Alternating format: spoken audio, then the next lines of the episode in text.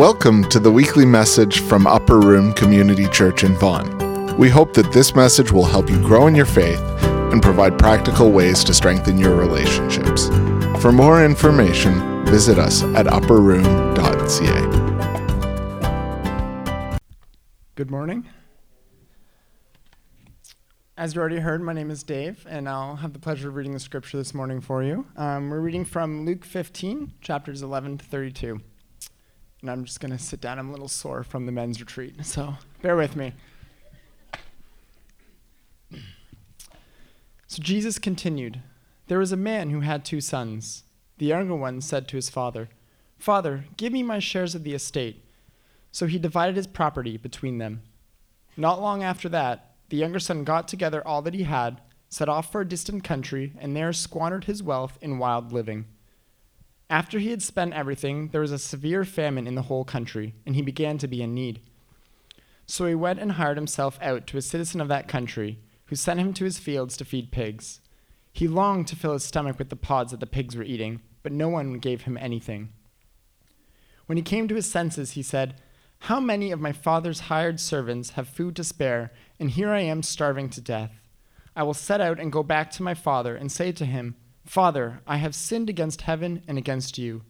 I am no longer worthy to be called your son. Make me like one of your hired servants. So he got up and went to his father. But while he was a long way off, his father saw him and was filled with compassion for him. He ran to his son, threw his arms around him, and kissed him. The son said to him, Father, I have sinned against heaven and against you. I am no longer worthy to be called your son. But his father said to the servants, Quick, bring the best robe and put it on him. Put a ring on his finger and sandals on his feet. Bring the fattened calf and kill it. Let's have a feast and celebrate. For this son of mine was dead and is alive again. He was lost and is found. So they began to celebrate. Meanwhile, the older son was in the field. When he came near the house, he heard music and dancing. So he called one of the servants and asked him what was going on. Your brother has come, he replied, and your father has killed the fattened calf because he has him back safe and sound. The older brother became angry and refused to go in. So his father went out and pleaded with him. But he answered his father, Look, all these years I have been slaving for you and never disobeyed your orders. Yet you never gave me even a young goat so I could celebrate with my friends. But when this son of yours, who has squandered your property with prostitutes, comes home, you kill the fattened calf for him. My son, the father said, you are always with me, and everything I have is yours. But we had to celebrate and be glad, because this brother of yours was dead and is alive again. He was lost and is found. This is God's word. Well, we are uh, just coming to an end, as, as we've mentioned a couple times, in a series we've been in called Reach. And uh, it's really about kind of us as a church asking God, God, what do you want to do in us and through us in this city? We're just passing our 11th year, uh, kind of around this weekend, actually. Oh, yeah, junior high kids, you can go. Nobody else can leave, okay? Um, and, uh, and, and because part of the role of the church is to say, God, what, what we planted here in this city to make a difference in the city, to make a difference in the world around us. And so, how do you want us to do that? And so, we've been talking about really actually these last few weeks saying, well, what does it mean to be the church? Uh, because depending on what you grew up or your faith background or whatever, you may think, well, church is a place you go. Or, or church is an institution, a, a, a maybe, and maybe an antiquated one, or maybe one that used to have relevance, or there's history, or it's, it's some kind of, it's a social organization. But actually, the scriptures speak about the church totally differently because they speak about God in ways that are totally different than what we would expect. And part of what we have been asking, you know, when Jesus came to earth, he was talking about the kingdom of God and the kingdom of heaven. And he wasn't talking about this future reality someday, one day, or something up there in the sky. When he talked about the kingdom of heaven, he said the world according to God. In other words, there is a reality all around you that you can't see with your physical eyes, but is more real than what you can see around you. And part of what he was trying to explain to people in all the ways that Jesus taught and the things he said, the things he did, the way he treated people, the way he healed, and the way he performed miracles was to describe to them look, the kingdom of heaven is more real than you ever thought. And here's how the world is supposed to work according to God. And one of the things that it says is, is that every one of us, every one of us, regardless of the country you came from, regardless of your skin color, regardless of your ethnic background, regardless of your social status, regardless of your life stage, regardless of your age, regardless of whether you would consider yourself a religious person or not, or a follower of Jesus or not, that every one of us, in a sense, has a longing inside of us for home. It's, it's why we use phrases like, uh, I felt like a fish out of water. Like I felt like I didn't belong there, in a sense that every one of us is looking for a place where we go, ah, this is where I was meant to be. This is who I was meant to be. We sometimes use that language when we talk about maybe the job that we have or the family that we're in. Some of us say, I don't feel like I ever I fit in my family. Like I feel like a, a black sheep or just an odd one out. Like it just didn't feel like even though I was home, that I wasn't home. Sometimes in, in, even our family is the place that causes us the greatest hurt. And you know why? I think part of that is because we know, in a sense, in our core, what it's supposed to be like at home. And yet sometimes it's not. Sometimes it's hurtful. Sometimes it's difficult. Sometimes it's broken. Sometimes it's challenged. Sometimes it's stressful. And there's something about us that feels like, ah, this, is what, this isn't what home was supposed to be like because I know there's something in me that longs for it. And one of my favorite authors, he wrote, um, uh, he's made famous by the Narnia Chronicles, The Lion, the Witch, and the Wardrobe, His named C.S. Lewis. I think probably one of the most influential writers and thinkers uh, of our, of, uh, not our time, of the 20th century.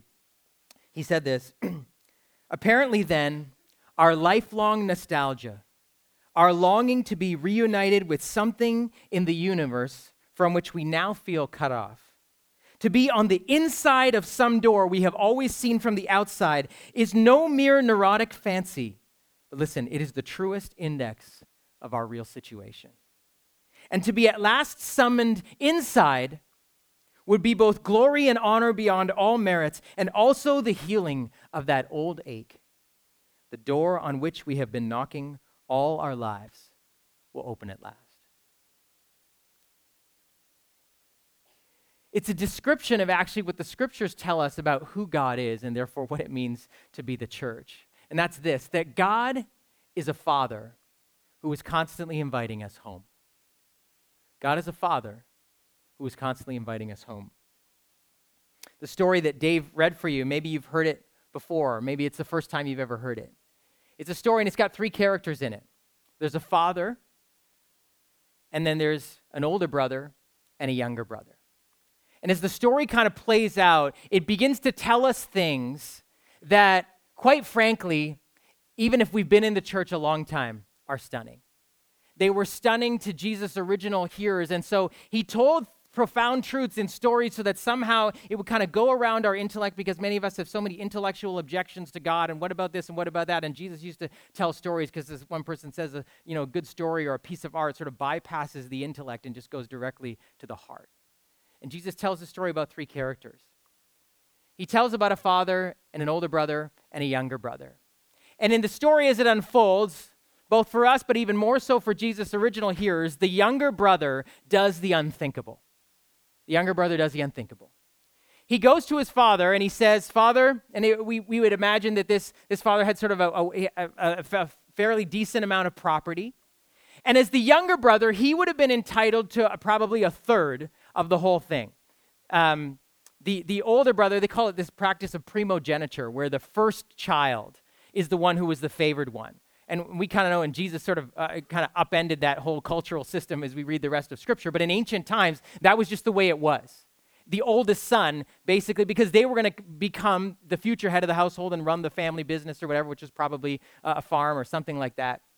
And so, but the older brother had a third of what he was going to get when his father would pass away. And it, and it wasn't like money that they had tied up in savings or whatever. It was all in the property. So the only way to get it would be, you know, when the, when the father died and, and they either sold the property, the older brother would buy him out. But he comes to the father and he says, I want my share now. It was a stunning request because basically it meant that the father was going to have to sell a third of their property and they probably lived in some kind of they don't live in these sort of row houses separated from each other. Like it was it, de, nobody was interested in detached homes right now okay? So back then if you had like a, a townhome or like semi like you were living if you were detached something's wrong with you right? Uh, because you lived in community with people. And so there would have been probably like an outer wall that would have surrounded kind of a larger village and people living in homes within that and livestock and, and um, uh, gardens and farms and land and all kind of in that. So this family would have been part of a broader family of relatives and just people that they had grown up with. And so the father would actually have to sell a third of his land. So basically, divest and, and, and sell it to somebody else so he could give his younger son the money. So that was an offensive request to begin with. But really, what it would have meant under the surface, especially to that culture, was Dad, I don't, not interested in you. I'd prefer if you were dead so I could get the money, but since you're not, I'm just going to ask for it now. I don't really care about you. I just want your stuff. I just want what's mine. And so the younger son makes this stunning request. And he takes the money and he goes off, and it says he went away and just blew it all. You know, the one armed bandits probably and went to Windsor or something like that. And just like blew it all in casino. We don't really know, just wild living. It's just basically a description of kind of giving it away, using it up, having a good time, and then basically it was gone. And he gets to, and then it says the famine comes, and he gets to such a low point that for a Jew, because for a Jewish person, a pig was an unclean animal. So, for a Jewish person to be taking a job feeding pigs is like this description of it was absolutely as low it could, as it could possibly go for this young man. And he's sitting there, nothing to eat, almost thinking, I should eat the stuff that the pigs are eating. So, for a Jewish person, his Jewish audience would have been listening, going, That's disgusting and that's offensive to God and everything, and this son's already done. And they were probably thinking, You know what? This guy's getting what he deserved. How dare he do that? But then Jesus goes on in the story. He says, Well, he came to his senses and he thought this. He thought, you know what? My father's hired hands at least have food to eat. Now, the hired hand was different than a servant. A hired hand wouldn't live in the home. Servants would have lived in the home. A hired hand would have lived somewhere else in the village, but would have come in every day to do work. So he's thinking, you know what? I know I could never get back in the home. I know I could never have the place of son. I couldn't even have a servant. But if I could get a hired hand job, I'm just going to get a job and offer myself out as a laborer. I know the way my father treats the people in his household. I know he's good. I know he's fair. So I'm just going to go and try to do that. So he starts to walk home. So this is a son doing the unthinkable. First of all, um, wishing his father was dead, taking the money, blowing it all, and then thinking he can kind of come back home. Now, if the listeners were kind of paying attention, they would think, okay, this is a big village. People are out all the time. A long way off, they're going to see this son. They're probably thinking, man, this guy has nerve coming home. And who knows what he's going to say. But even more unthinkable than what the younger brother does is what the old is what the father does. And this is where his listeners would the jaws would have started to drop. It said the father, while he was a long way off, saw his son. And when he saw him a long way off, he would know one thing. This guy blew it all. He's got no wife, no kids, no livestock around him. If he had taken that money, made something for himself, you know, so some coming home with grandchildren who would have taken over the business and children who would have, were a blessing in those days because if, if you didn't have children, who was going to look after you when there was no old age pension, old age security? So here his son's coming back who was supposed to look after him with the money that he would have taken over for the family business. That's gone. The son doesn't have a wife. He doesn't have any kids, so no one's going to look after him, and he has no livestock. In other words, he's turned his money into nothing, and here he comes home. So the father sees that while he's a long way off he begins to run to him. And you know, we sort of think, oh, that's so nice. Everybody else in the village and everybody else listening to the story would have thought, that's unbelievable. First of all, older men didn't run. You would have had to pull your cloak up and bare your legs. You know what? I won't demonstrate here. We saw some white legs yesterday when we were outside at the playing baseball. So he's gathering up his robe and running out to meet his son. No good, self respecting Near Eastern older man would have shown kind of recklessness like that. And then he throws his arms around the son and kisses him. The people watching in, in this fictitious story, but the ones really in the real story listening, would have just, this is unthinkable. And then the younger son, you can imagine if you're in that place, you start to kind of get yourself together. You can't even believe your father's acting like this. So maybe he's crying or he's just kind of forgot what he's going to say. He remembers his speech. Oh, yeah, Father, I have this plan. I know I've sinned against heaven and I, and I have sinned against you and I have, I'm no longer worthy to be your son. I, I know I can't come home. But if you would just, and the father just cuts him off and says, you know, he yells. You can imagine him like kind of yelling to the household, Get the fatted calf! The fattened calf was the one animal you kept, you kept growing till it was really big and you saved it for a really big occasion. It could feed probably 100 people if you killed it. And so when he says, get the fatted calf, it's going to be a party for the whole village. And then he says, bring the best robe, which would have been his own robe. Put a ring on his finger. For my son is home. In one moment, the father, in a sense, erases everything, doesn't even hear the I'm sorry speech, just says, You're home, you're home. And let's throw a party. The father does the unthinkable.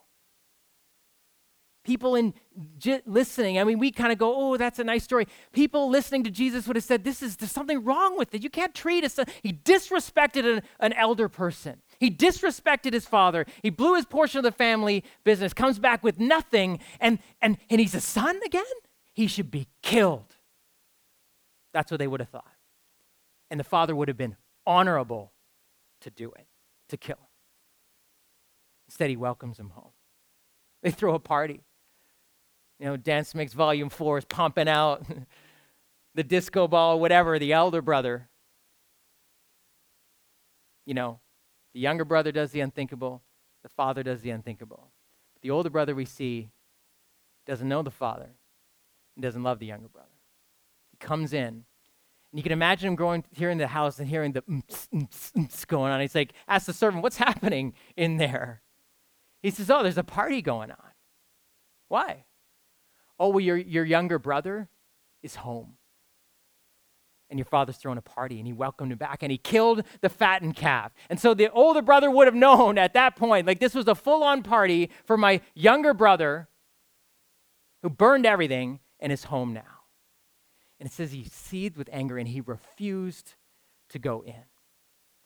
Well, the father finds out about this, and he comes out to the older brother and he says, like, what's the matter? How come you're not coming in? He says, Listen, you know what? I have slaved for you all these years, and you never even gave me a goat to have a party with my friends, which we know is false because it said he divided his property between them when the whole story started. So the older brother had already been given everything. He was the owner now. And yet he says to the father, You, you, I slaved for you, and you never gave me anything as much as a goat. Now this useless brother of mine who squandered his money on prostitutes, like he knew what he did, he didn't know He's home and you killed a fattened calf for him? And the father, you know, again, this would have been, you know, the, the father should have been indignant at being spoken to like that by his son. Instead, he, he pleads with him. He says, Son, just come in. You know, your younger brother, he was lost. And in fact, it's like he was dead. The older brother saying, Yeah, he should have been dead to you. He said, But, but, but he's alive again. He's back. He's found and he pleaded with the older brother to come into, to come home to the party. And strangely, the story ends right there. We don't know whether the older brother actually came in at all. And Jesus was making this point, in a sense, this story, because in his audience were older brothers and younger brothers. There were those who, the religious system of that day and the social systems of that day have said, because of how you act, you're out. There were tax collectors who were Jewish people who had basically become turncoats and were collecting taxes for Rome and taking a lot off the top as well. And so they were greedy and they were cheats. And they were, these were the people starting to come to Jesus. And all the religious people were like, no, no, no, no, no. You don't get to come to him. You, you don't get to seek God as if you're interested in God. Get away. Women of ill repute would come to Jesus, want to sit with him and learn from him. The fact that a woman would want to sit and learn from him was, eh, they, people thought that day women couldn't even learn anyway. But the fact that these kinds of people would come, they were, they, were, they were offended at the kind of people were coming to Jesus, and they were offended at the way Jesus was welcoming them. And so it says he told this story. Because there were younger brothers, people coming home, and older brothers saying they don't deserve to be home. And so Jesus told the story. In a sense, he was kind of trying to describe what, uh, and Timothy Keller, who wrote a book on this, just put it into words that sort of, sort of changed my perspective on this entirely. He said it's really describing two ways to find your happiness in life. There are those of us who are irreligious. You can go your own way, right? You just, I'm just going to do my own thing. I don't care about what my family says. I don't care about what religion says. I don't care about what other people think. I'm just going to do my own thing. It's my money, it's my life, it's my time, it's my thing. And that would describe many of the attitudes of our culture. Sort of make your own way, be your own person, independent, do what you want. Don't let anyone tell you what to do. You decide for yourself. Whatever's right for you is right for you. Just live your own way. And, and there's that, that's one way to find your happiness. Saying, I'm just going to do whatever I want. I'm going to decide. I'm going to try to be a good person on the way. Try not to wreck anybody, but I'm just going to do what I need to do. Because that's how I'm going to find my happiness. And then there are those that are religious, who, in a sense, follow the moral code of the moral authority. And maybe, maybe it's of a religious system, or maybe it's just the moral, uh, the morals or the rules of your family that you grew up in and what was acceptable and what was not, or just what's, what's right. And so there are those kinds of people that say, well, happiness comes by following the rules and doing what you're supposed to do, and then, you know, you'll get what you are supposed to get. And this describes the older brother and the younger brother, right? The younger brother said, just give me my money, I want to go do my own thing. And the older brother, we find, was just as interested in getting rewards as the younger brother was. He just thought he would do it differently. So he says to his father, I've slaved for you. He wasn't, he didn't see himself as a son at all. He saw himself as a servant, making his money, getting his reward at the end of it.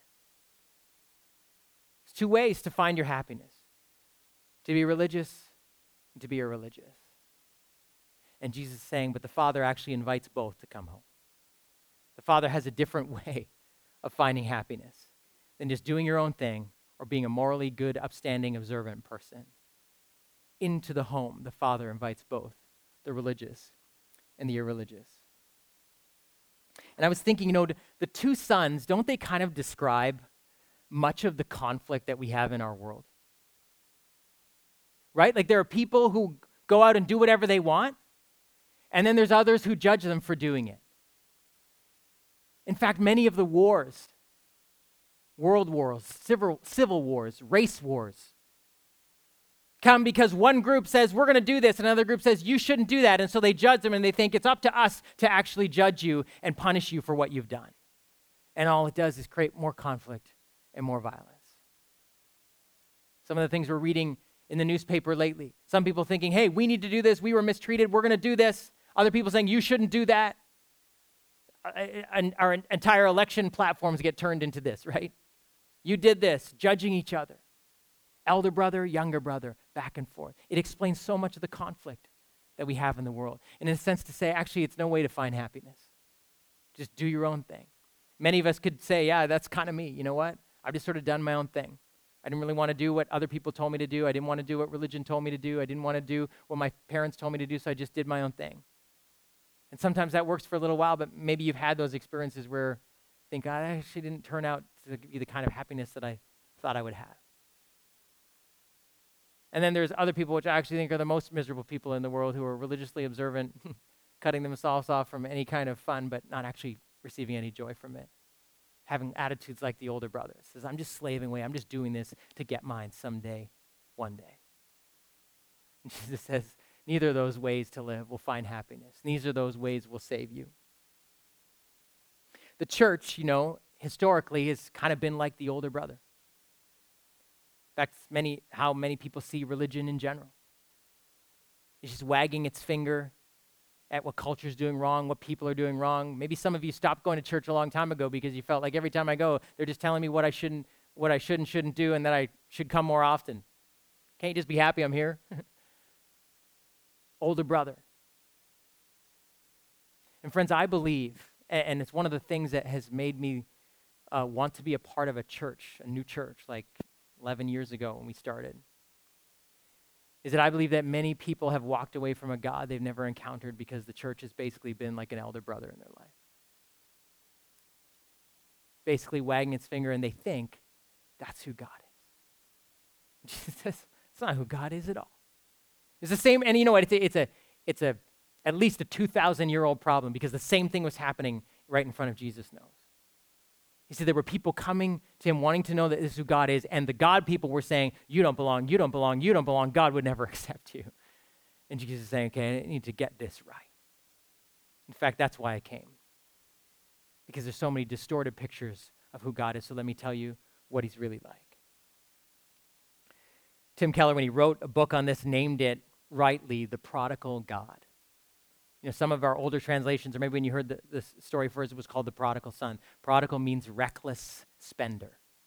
And so even the church, in a sense, looked at this story and said, oh, yeah, it's about the reckless spending younger brother, and he comes home. And it's a good thing because he needed to get his act together. But Jesus was actually telling stories primarily for people who were like the older brother. who refused to come in.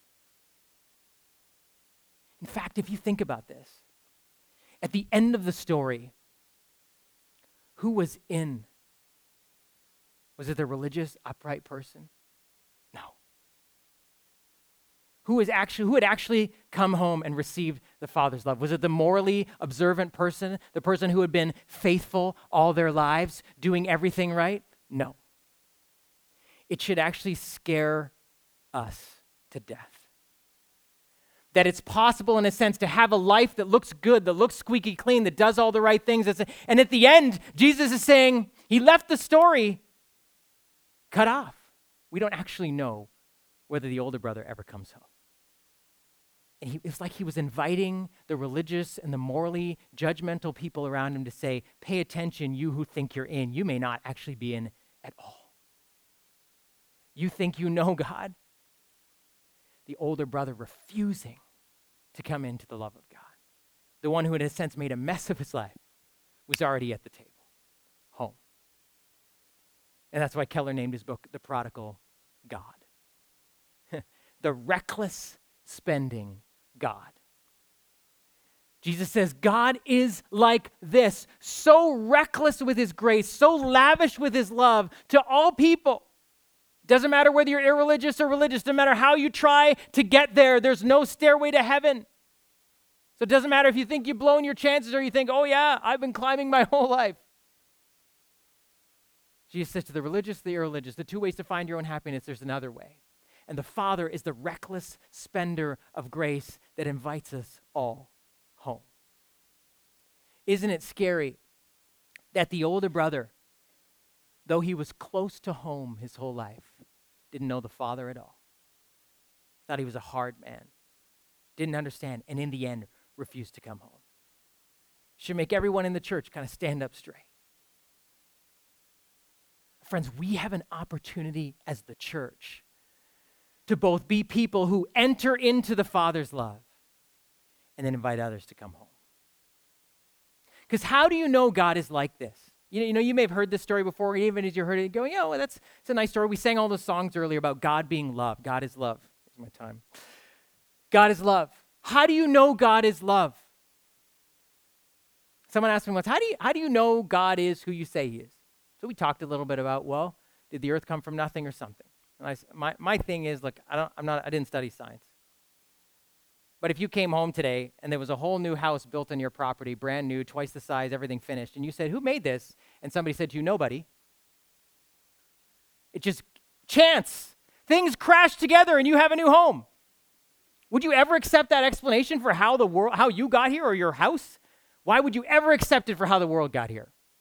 So I'm like, oh, fine. I remember talking to one of my business colleagues years ago and said, okay, fine, fine, fine. I could give you that, maybe something Something created the world. But how do you know it's God? How do you know it's, it's a loving God?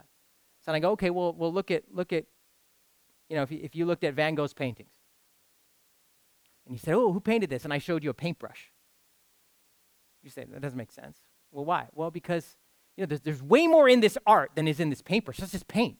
There's story in here. And when Van Gogh started to paint his potato farmers and all this stuff, you know, was going wacky with his life, you could see it in his art. I mean, the painter is infinitely more complex than the artwork. Something simple doesn't create something complex. Something complex like a human being, like a universe, has to be created by something even more complex, even more relational, even more real. Okay, fine. But I know all this stuff. And the truth is, we wouldn't unless Jesus had come and told us this is who God is. You really can't know, even though we want to believe with all of our hearts that all of religion, in a sense, got it wrong. Every religion, doesn't matter, Christian or otherwise, and that this is right. We want to believe it with all of our hearts. There's a place called home, and that there's a God like that who would recklessly spend his grace and love to forgive us and bring us home. But how would we know unless his son came and said, This is how it is in my father's house? But Jesus didn't just say it, See, he did it. He who was actually home left his home to come to you and I who are wandering around, maybe near but not in, or far away, and to bring us home. And if God is the prodigal God, Jesus is the older brother that we all really needed. Jesus is the true older brother because a true, righteous, gracious older brother who was like his father should have done this to the older son, he, the younger son. He should have been welcoming him. Because you know why the older brother was mad? Because who owned the fatted calf that was now being killed? The older brother. It was all his stuff. And he's mad that now all of his stuff is being spent on his useless younger brother. He didn't want any cost to himself to go out to this younger brother, but our elder brother, which the scriptures describe Jesus that, left home and gave himself away, all that he had to bring you and I home. Jesus is the elder brother, the true, righteous, good, merciful, loving elder brother that says, This is how it is in my Father's house. You can come home. That's what it means to be the church. Is people who recognize this is who God is this is the home that he's given us. I believe it's a different story in this day that the church is meant to write and tell. Right? It's a story that the world doesn't know that this is who God is. How are they going to know unless God's people who are home go out and say, This is who God really is? He's not like the older brother, he's someone different. Well, how do you know? Because Jesus said it and Jesus did it. And so, my encouragement to you you know, maybe this is your first day in church or your first day in a long time or your first day in this church. Maybe you've been here and we say you're part of the woodwork, even though we don't have woodwork here. Is that you would know this, this is my story too. Whether I was the person who sort of always tried to do it right and be right and judged other people, or I'm someone who felt like I made a mess of my life that no one would ever kind of call me home. That this is my story that the Father invites me into and that I'm actually supposed to go out and bring other people home with me. This is our calling as a church to come home and to bring someone else with you. That's what it means to be the church. It's why we have to go out and tell people. It's why we got to plant new churches and stretch and reach because we say people don't know. Don't you think? Do most of the people in your life know that this is how God is? No, not in my life. How would they know? unless they see it in my life, unless I tell them, yeah, I've got to tell you, this is the best news that there ever was. That the two ways to find happiness, which in the end don't, there's another way. The Father invites us home to party at his table. It's a party. That's how we do it.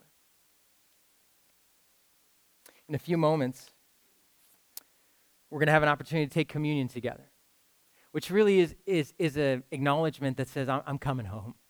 You know, like it's the elements that represent the fact that Jesus died and gave himself away, left his home to bring us home. And so every time we receive those elements, we're saying, Yep, I'm coming home. This was for me. I'm not going to stand outside. I want to be home. And so if you've done it a hundred times or a thousand times, do it again. Even when you take it, say, I'm coming home. This is for me. Maybe you've never taken it, but you're like, I want that.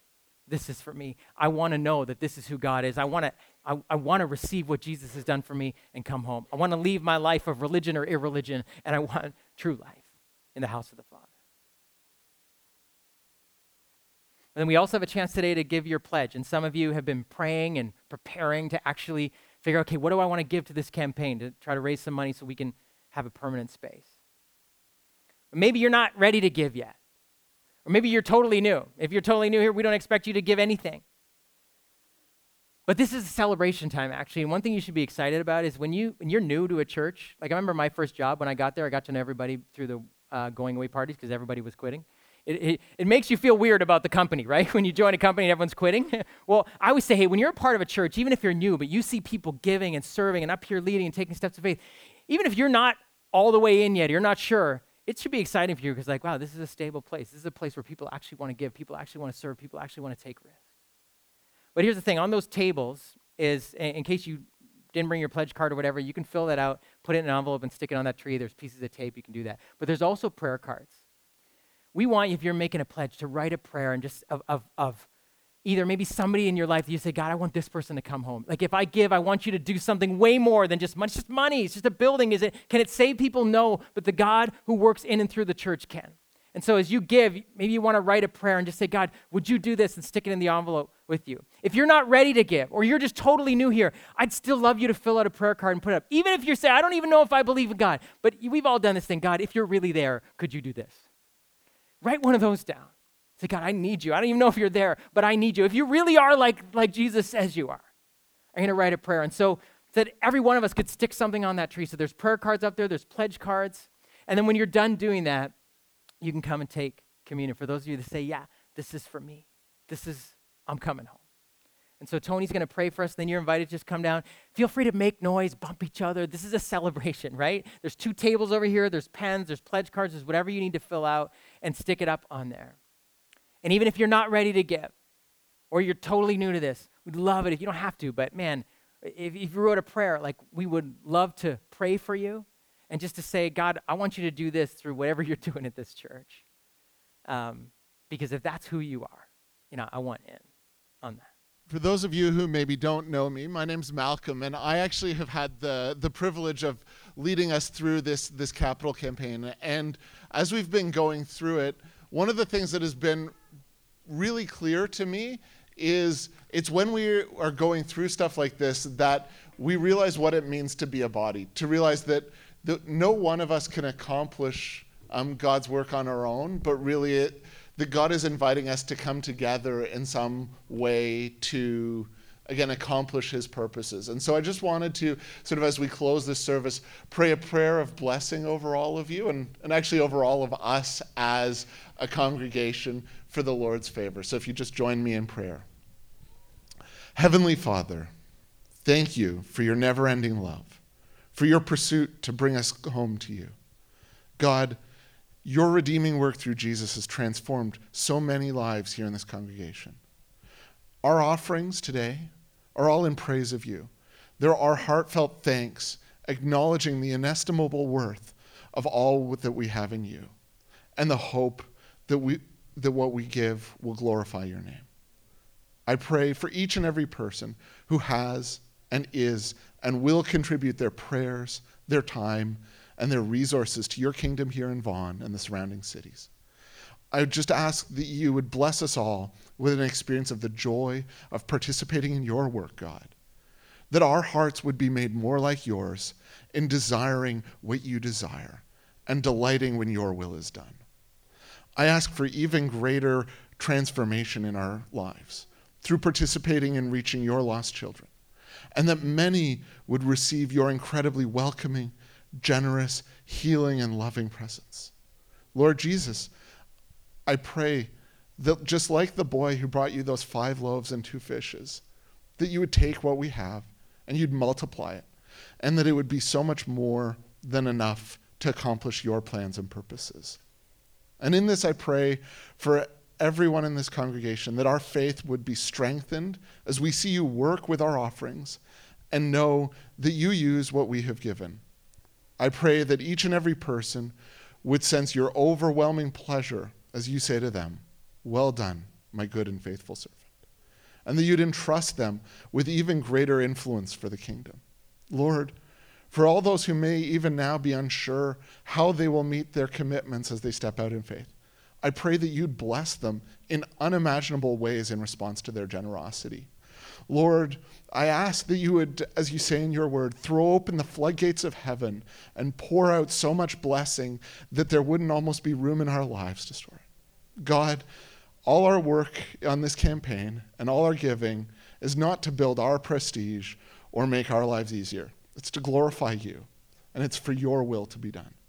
I ask that you grant each of us a supernatural anticipation of how you'll use what we are giving and an excitement for what is yet to come. God, we love you, we trust you, and we turn to you in the name of your Son, Jesus Christ. Amen. Would you receive that?